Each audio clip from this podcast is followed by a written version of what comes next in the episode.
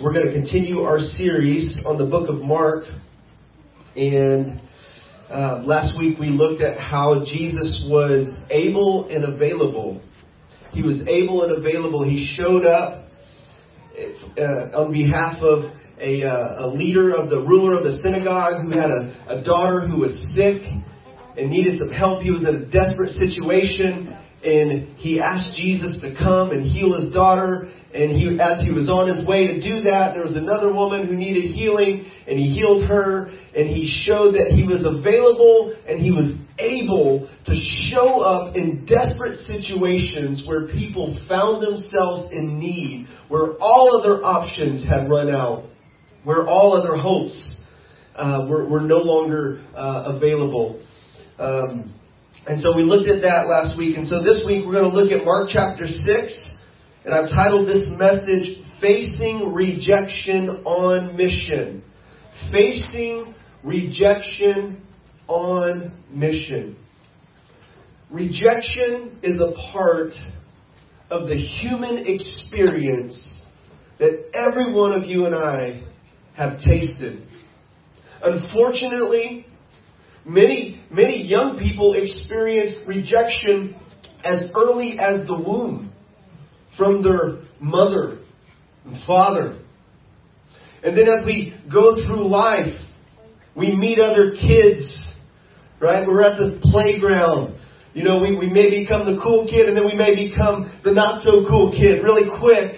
And we experience the sting of rejection.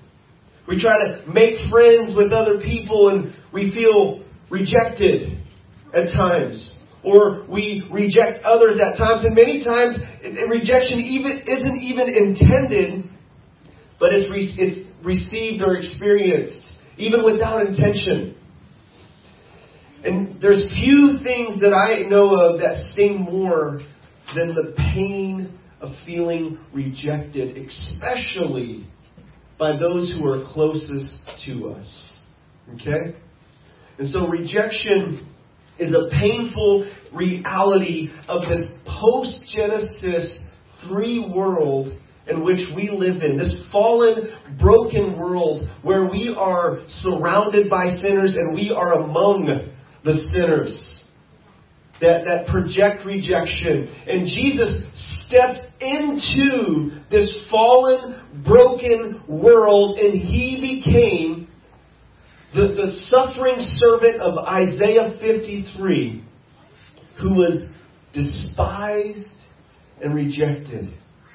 He came and he experienced the sting of what you and I have all experienced at one point or another, the sting of being rejected by men.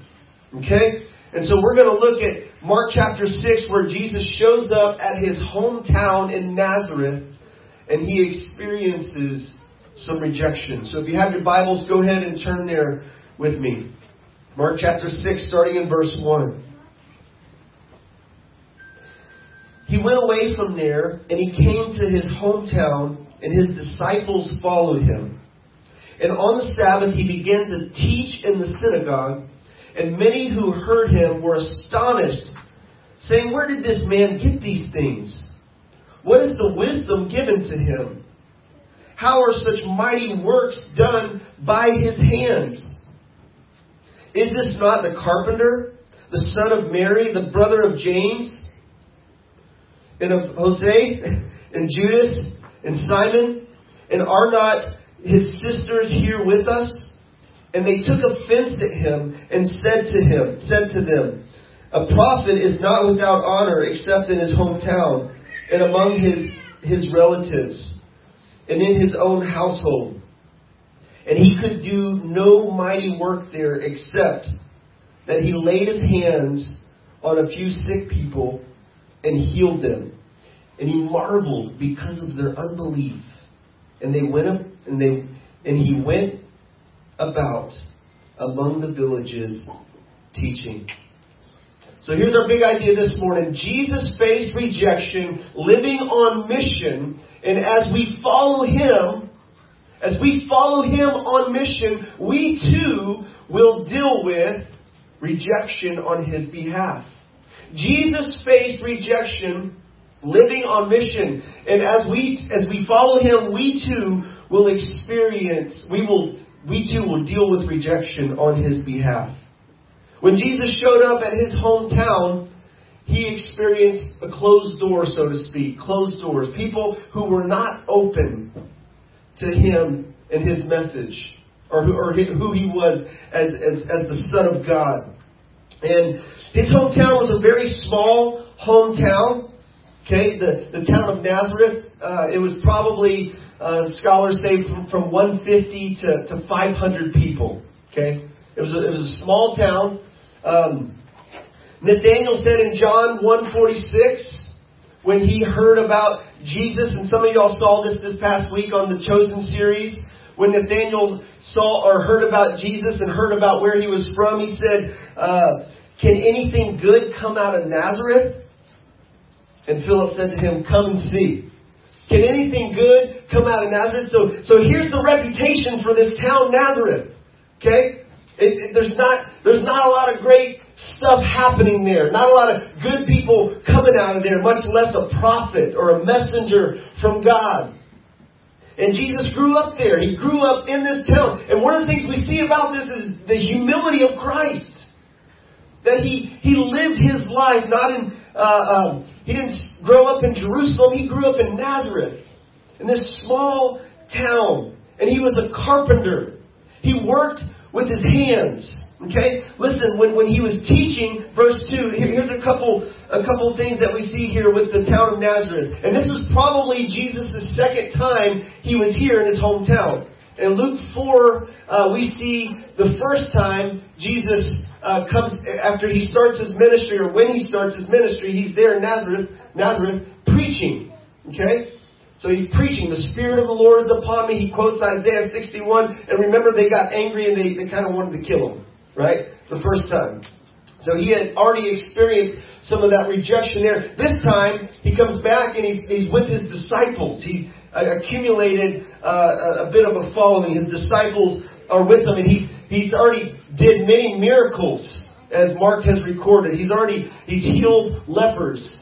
You know, he healed Jairus' daughter. He healed the woman with the issue of blood. He cast out demons. So he's already done a number of miracles, and so his reputation is starting to spread. And here he is. He's back in his hometown, and he's preaching, and he's teaching in the synagogue. And they were amazed at his teaching. They were astonished. They were amazed by Jesus. Okay? But then they began to question. They had these 5 questions about Jesus that were derogatory. And they took offense at him. And they were unbelieving. They didn't believe who Jesus was. Here's the 5 questions here. Where did this man get these things? Like, we know this guy. Like, where did he get this wisdom? And, you know, what's going on here? What is the wisdom given to him? How are such mighty works done by his hands? How's this guy doing these miracles? Okay, is this not the carpenter, the son of Mary, the brother of James? And how do you pronounce that? I said Jose earlier. Joseph. The son of James and Joseph and Judas and Simon. So there's this familiarity. And the old saying goes that familiarity breeds contempt. Familiarity breeds contempt. You see, Jesus lived humbly for 30 years in Nazareth before he started his ministry. And it wasn't super obvious to everyone around that this was God in the flesh. This was the Messiah. This was the Son of God, the King of Israel. This is the one that we've been waiting for. It wasn't obvious to them. It was a surprise to them that Jesus was teaching with such wisdom and authority and doing these miracles. And are not his sisters here with us? Now, when some theologians point out here that when they said, "Is this not the carpenter, the son of Mary?" Some theologians point out that this was derogatory because typically a man would be referred to as the son of the father, the son of Joseph, rather than the son of Mary. All right? And perhaps there was some rumors in Jesus' hometown that he was illegitimate, that his dad wasn't his real dad, because remember the whole virgin birth deal? Right? That miracle from the beginning, right? So Mary and Jesus had to kind of live with that stigma of walking through that in this humble, poor town of Nazareth. And so here's Jesus, the Son of God, the Son of God who stepped down from eternity into this time and space, this fallen, broken world, and he experiences rejection from his own relatives, from his own hometown, right? Now, typically, like in our day, like when there's like sports heroes or actors or some celebrity and they're from a small town, the town's kind of excited, like that's kind of a pride thing, like, you know, welcome, right? But not so here with Jesus. They're offended with Jesus. Now notice this. In verse 5, it said he could do no mighty work there except that he could lay his hands on a few sick people and he healed them. Was Jesus limited here? Was Jesus limited in doing miracles here? Because Mark seems to imply that. So what's going on here? Because last week we talked about Jesus being able, and he is able to heal sick people and raise dead people. Now he did do a few miracles, but he didn't do a whole lot as far as the miracles go, and that's because of their unbelief. The Lord has chosen. He's chosen to work through the faith and respond to the faith of people. Right? He chooses. Remember in chapter 5, the two miracles that were done? The woman who was healed with the issue of blood, he said, your faith has made you well. Right? He told Jairus, do not be afraid, but believe. And we see Jesus showing up, doing miracles in response to the faith of people. He's preaching and teaching, and faith is arising, and he's doing miracles, and the miracles confirm the authenticity of the message.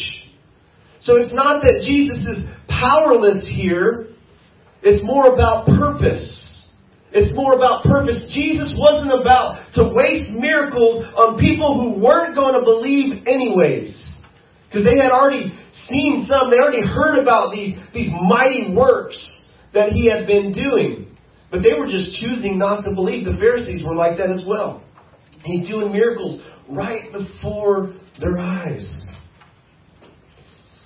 Notice this in verse 6. And he marveled because of their unbelief. And he went about among the villages teaching. Now we don't have Jesus. The Gospels don't mention this very often, that Jesus marveled or is astonished at very much.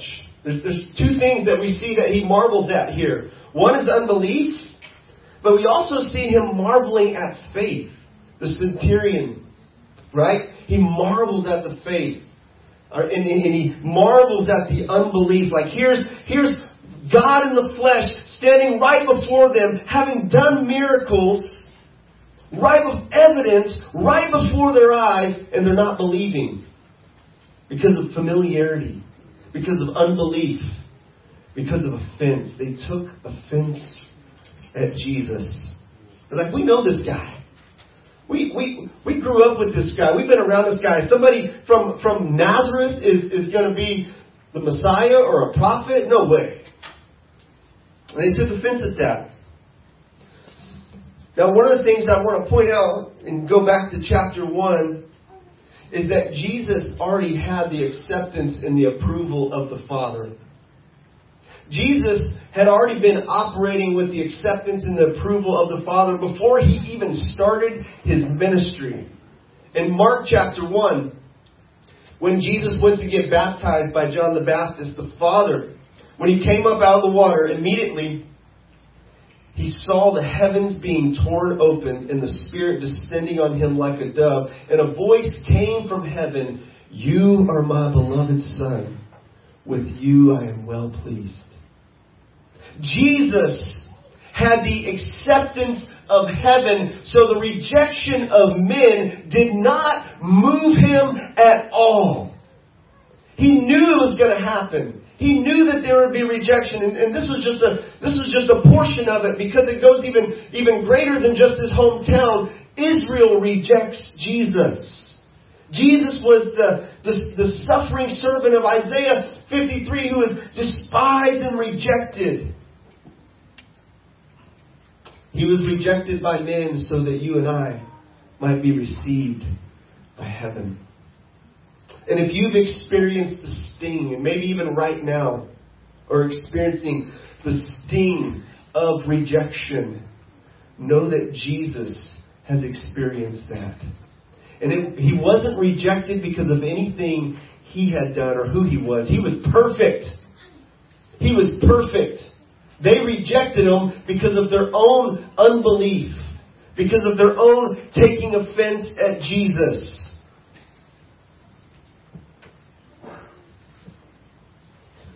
So let's go on to verse 7 here, because Jesus prepares his followers to be rejected as well. If we're going to follow the Christ, the Jesus Christ of the Bible, who bore his cross, he calls us also to bear our cross and experience some of that opposition as well. In verse 7, or actually, let me go back here, because Jesus, he continued to teach.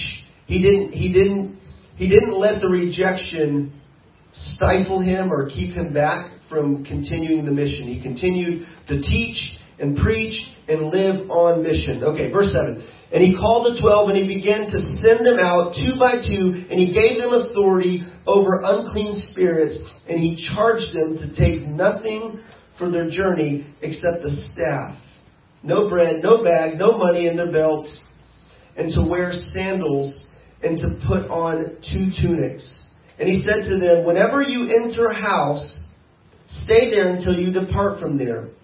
And if any place will not receive you, they will not listen to you when you leave. Shake off the dust that is on your feet as a testimony against them. And so they went out and proclaimed that people should repent. And they cast out many demons and anointed them with oil, and many who were sick were healed. Here we see Jesus sending his followers to do the very things that he had been doing, preaching repentance, casting out demons, and healing people. He had his apprentices. He had his disciples. They watched him do it, and then he commissioned them to go and do the very same thing. After they saw him experience a taste of rejection, probably a low point in his ministry, right? Probably a low point for the disciples. Right? Now, we know in another place in Luke chapter 9, when Jesus' disciples were rejected by a Samaritan village, James and John, their response is, hey, Lord, do you want us to call down fire from heaven on these guys? If you've watched the recent Chosen episodes, there's a great clip of that scene. Right? They're rejected by the Samaritans. And they're just going on about, they're all worked up. They're the sons of thunder, all round up, ready to call down fire from heaven. And Jesus rebukes them. He calms them down. They didn't realize what spirit they were operating in. They didn't realize, they lost sight of the reality that Jesus came to save, not destroy lives. He came to save, not destroy lives. So Jesus had to do on-the-job training with these guys, because at times they wanted to use that authority and that power to be destructive with it. And isn't that our tendency? Isn't that the tendency of our flesh, to just want to get revenge on people? Instead, Jesus tells his followers to shake the dust off your feet. Shake the dust off your feet. Don't try to call down fire from heaven. Don't try to get revenge. When you experience rejection like Jesus experienced, shake the dust off your feet. So he prepares his followers for that. Verse 11, he says, if any place will not receive you, and they will not listen to you when you leave, shake the dust off your feet. Shake off the dust that is on your feet as a testimony against them. And so they went out and they proclaimed that people should repent. By the way, If you're calling people to repent of their sins, change their mind, change their direction, change their view about God and the world and themselves and others, about morals. Repentance means change of mind. The Greek word does. And it leads to a change of direction. You're going to experience rejection by people who don't like that message. And I think that the fear of rejection, by the way, is one of the greatest barriers that Christians experience when it comes to living on mission and doing evangelism and reaching out to those around. The fear of rejection, which is a twin to the fear of man, right? They're so closely connected, okay? And Jesus had to give some more instructions in Matthew chapter 10 about, he gave more instructions when he sent these guys out. And he said, don't fear those who can kill the body, but fear God, who can kill the body and then cast the soul into hell. And then he goes on and he explains how you're more valuable than a bird, than the birds, and God knows each one of them that falls. He's aware of each one of those birds. He cares about you. Don't worry about people who reject you when you go to share the good news of Jesus Christ with them, because you've been accepted by heaven, saints, through what Jesus Christ has done. And that can free us up. Just like Jesus lived with the Father's acceptance. He did his ministry with the Father's acceptance. He knew that he was the Son of God and that the Father took delight in him, that the Father was for him, and he knew that rejection from men would be his lot in life. And if you're going to follow Christ, that's going to be your lot as well. It comes with the territory of being a follower of Christ. Now, it comes with the territory of just being human, right? Experiencing rejection. But as you and I live on mission and we proclaim the good news of Jesus Christ and we call people to turn from their sins, the potential for the sting of rejection increases. And we must not let it stifle us, cripple us. We must not let it lead us to giving up from living on mission. Amen? So Jesus prepared his disciples for this opposition and for this persecution, for this rejection. He said, John chapter 15, verse 18, he said, if the world hates you, know that it has hated me before it hated you. And if you were of the world would love you as its own. But because you are not of the world, but I chose you out of the world, therefore the world hates you. Remember the word I said to you, a servant is not greater than his master. If they persecuted me, they will also persecute you. Right? So that's to be expected. We're to expect to experience rejection. And of course, we don't want to give people legitimate reasons to reject us because of being a jerk for Jesus, because of bad attitudes, unkindness, insensitivity, not being thoughtful of others. We can give people legitimate reasons to put up walls and barriers, to be like, man, this is not a safe person. Right? And we want to remove those barriers and approach people with love and grace and kindness, but yet with boldness, and share the good news of Jesus. Share about what he's done to bring rescue for you and me. In 2 Timothy chapter 3, verse 12, the Apostle Paul exhorted Timothy, and he said, indeed, all who desire to live godly in Christ Jesus will suffer persecution. So part of that is being marginalized, being rejected, being attacked, experiencing opposition from others because of our stance on living a godly life and following Jesus Christ. So what does it mean to shake the dust off your feet? Because we don't have dirt roads like they did in the first century. Not as many, at least. We mostly walk on concrete. So there's not as much dust to shake off our feet. So shake the dust off your feet. The act of shaking off dust is an illustration of the fact of their rejection of God's message. It leaves the town accountable to God. It's an illustration. Just shake the dust off your feet and move on. Don't let it stifle you. Don't let it cripple you. Don't let it keep you back from moving forward on mission for Jesus. A lot of people give up when it comes to experiencing rejection, whether it's a job search, okay, or whether it's friends, just having friends and healthy relationships. You've been burned too many times. You've been hurt too many times, and you just give up. A lot of folks give up when it comes to sharing their faith with others because they've experienced rejection and it just hurts. Nobody likes to be rejected. But when you and I know the Father's acceptance, the Father's embrace, the Father's love, when you and I know that heaven has already received us, it frees us up to face and overcome the rejection of men. Amen?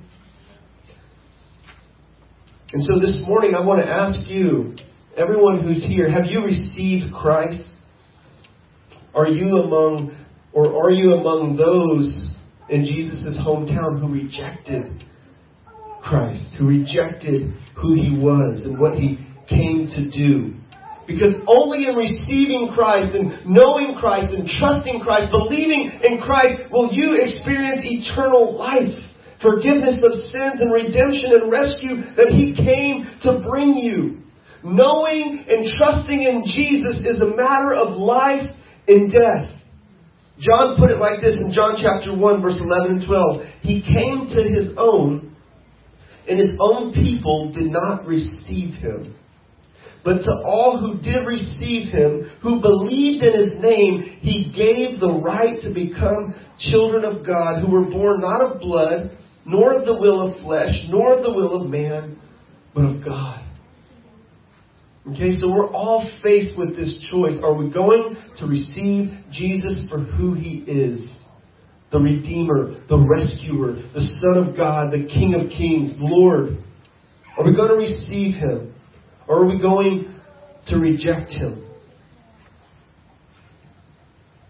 Jesus was despised and rejected by men so that you and I might be received by heaven. Amen? And so let me finish with a couple points of application here. Guard against taking offense with Jesus. Guard against taking offense at Jesus. Jesus said, "Blessed are those who are not offended because of me." Blessed are those who are not offended because of me. Don't let familiarity and unbelief lead you to a place of rejecting and being offended with Jesus Christ, the Son of God. And saints, remember who you represent and that he too was rejected as the perfect messenger. Jesus was perfect. He was perfect. He couldn't have done anything better morally. He was righteous. He performed well. He said what was right at the right time. He thought the right thoughts. He did the right actions. And that's not why he was rejected. He was rejected because of people's unbelief, because of offense with him. Avoid giving unbelievers legitimate reasons to reject us and our message by living out what we profess to believe. And when we blow it, when we fail, when we sin, because we will, let us humbly acknowledge our sins and apologize and repent and say, I was wrong. What I said, what I did, my attitude was wrong. It didn't reflect Christ very well. I'm sorry that I hurt you. Avoid giving, and then lastly, know intimately the gospel's gracious provision of God's acceptance of us in Christ. Know intimately the gospel's gracious provision of God's acceptance of us in Christ. We have been made accepted in the beloved. There's nothing you or I can do to make God love us more. We are loved by God. We are accepted by God. We are welcomed by Jesus. We've been received by Jesus. And so that should free us up to be bold in the face of rejection and not quit and not continue on mission for Jesus. Amen? And so let me close with this benediction, this prayer from Romans chapter 15. If you guys would stand up. Kevin, would you come up and lead us?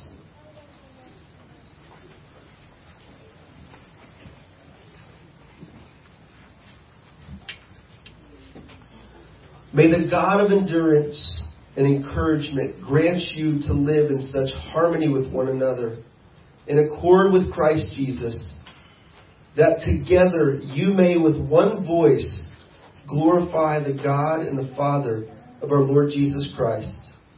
Therefore, welcome one another as Christ has welcomed you for the glory of God. And so, Father, this morning, I pray that your love and acceptance would bring healing to the broken areas of our hearts. The areas of our hearts and our lives where we are wounded, where we are hindered, where we are held back from living out who you've called us to be and doing what you've called us to do. Pray that you bring healing, freedom, redemption, and that our redemption stories would continue to grow about where you're taking us and what you're doing in our lives, taking us from glory to glory.